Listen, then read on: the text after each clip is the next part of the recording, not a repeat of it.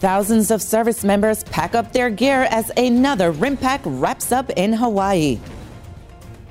Navy Secretary Ray Mabus continues his trip to the U.S. Pacific and Africa Command AORs. And we meet two pilots who fly the VIPs around Afghanistan. Welcome to DoD News Now. I'm Petty Officer Lori Bentz. The Rim of the Pacific exercise, or RIMPAC, comes to a close today after more than a month of land, amphibious, and maritime training in the Hawaii Islands.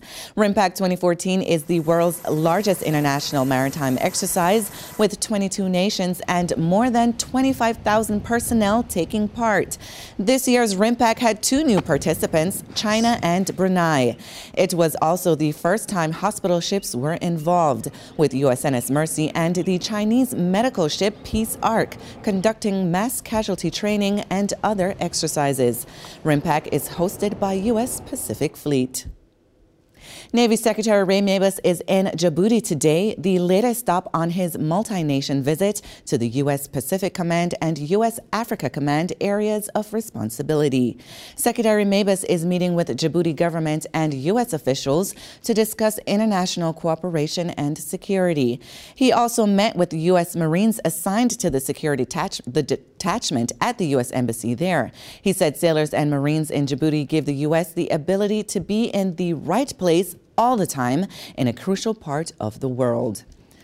The commander of U.S. European Command and Supreme Allied Commander Europe, General Philip Breedlove visited U.S. service members in Turkey yesterday.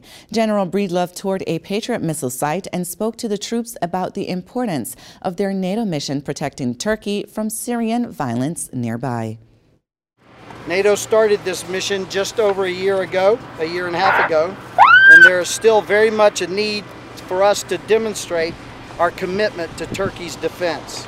But it's important to note that while it's unfortunate that the threat remains, we are clearly demonstrating NATO's resolve and commitment to its core principles right here.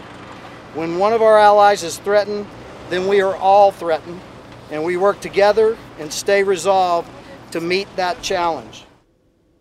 General Breedlove also talks about Ukraine and called the situation in Europe the most critical since the end of the Cold War. A team of Army Reserve fixed wing pilots have a very unique and important mission. They fly Afghanistan's distinguished guests and high ranking officials around the country, ensuring they get to meetings, assessments, and other important events safely and on time. Staff Sergeant Christy Dispinet reports from Afghanistan. It's 8:30 on a Monday morning when the pods of this UC-35 jet begin preparation for another flight. CW4 James Hamilton receives his flight briefing, while CW3 Mike Mignona does a pre-flight check on the aircraft. The mission is safely transporting high-ranking officials and dignitaries uh, throughout the Afghanistan uh, area of operation. This flight is just another in a long list of flights these two Army reservists have flown together since 1993 he was my company commander, as a matter of fact, when we first started flying together. We went from flying the helicopters to flying fixed wing. All of this experience has led them both here as the go to guys for ISAF Joint Command's top brass. The pilots helped me get around the battlefield. I have a huge country to cover. Without them and this asset, I couldn't do that.